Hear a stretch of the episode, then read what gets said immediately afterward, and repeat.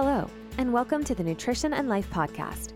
This is where we look at various nutrition and fitness-related topics through the lens of application. We want to give you practical takeaways so that you can create your healthiest, best self backed by knowledge. Now, on to the episode with your host, Coach Lisa. Hello, and welcome back to the Nutrition and Life Podcast. My name is Lisa, I'm your host, and in today's Monday Motivational Podcast episode, I'm going to read from a book called Conversations with God by Neale Donald Walsch. True masters are those who've chosen to make a life rather than a living. True masters are those who've chosen to make a life rather than a living. I think this is an incredibly beautiful quote. I think that most people at the end of their lives would one hundred percent agree with that, would either say, I wish I would have focused more on life rather than just making a living. And for me personally, many years ago, I saw this quote or meme or something on Instagram, I don't even remember, and it went, "It is my goal to build a life that I don't need a vacation from." And I really visualized that and and, and put that as like a screensaver, et cetera, for such a long time. And now I'm, or I have been for several years now, truly at that place where I'm like, I don't need a vacation from this because I'm living it. And I mean, at the same time, like people often ask me, hey, Lisa, when is the last time you took several weeks off or you literally just disconnected from your email and um, your clients completely? And I mean, truly, I haven't taken a full vac- vacation in since I left the police in over four years. But again, most of what I do doesn't feel like work. It feels like my passion and my my calling, so to speak, and I love interacting with people. In fact, it gives me something. And I think it also goes back to the matter of moderation, because I try very hard and not to, or try very hard to emphasize also periods of rest and not to overdo it through out my regular day-to-day life. Um, I usually don't get to the point where I'm like, oh, I just feel like I don't want to talk to anybody for like two weeks or so. So I believe one step to get to that, and even without, you know, quitting your job or anything like that, would be to try and incorporate more balance in your day-to-day routine. So maybe seeing that instead of working twelve hours, maybe you can talk to your boss and only work eight hours. Or if you're self-employed, you know, cutting, delegating in some other way. Um, or maybe you can just implement more recovery things throughout the week so that you don't feel as burned out on the weekend. Second quote, "What's happening is merely what's happening. How you feel about it is another matter."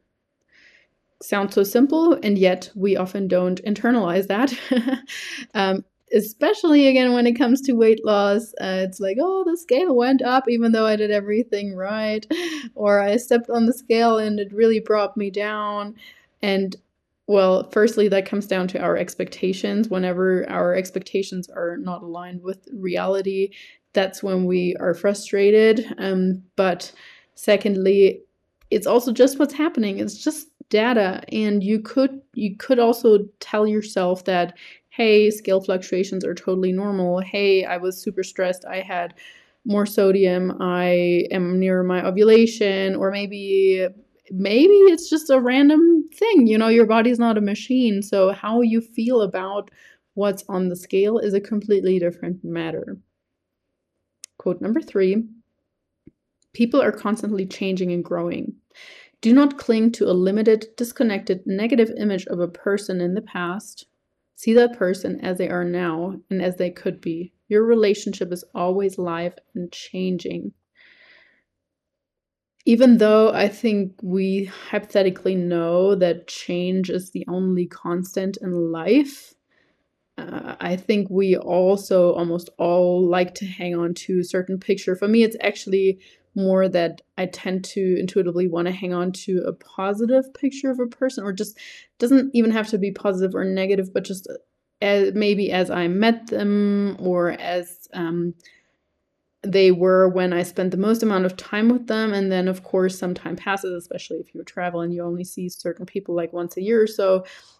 It's like, ah, oh, you're so different now. And often people say that to me. It's like, oh, you've changed. And most people uh, imply that that's something negative. But most of the time I'm like, oh, well, thank you.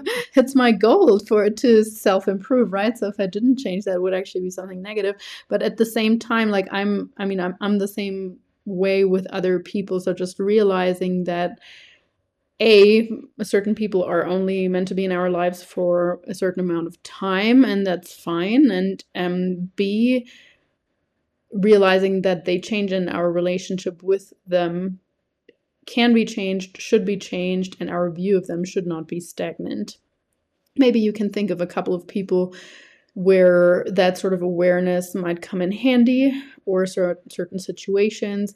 Maybe you can think of certain situations in regards to the previous quote where, you know, what's happening is one thing, but how you feel about it is another thing. And then maybe just rereading that first quote, true masters are those who've chosen to make a life rather than a living. I will leave you with that. Thank you so much for listening, and have a wonderful, wonderful rest of your week. Thank you for tuning in. If you enjoyed today's episode, don't forget to subscribe, leave a review, or share the episode on social. Very much appreciated. You can also follow us on Instagram at Nutrition Coaching and Life, or head to our website, w w w dot nutrition coaching and life dot com, where we provide more valuable content. Have a wonderful day. Now go out and work on your best self.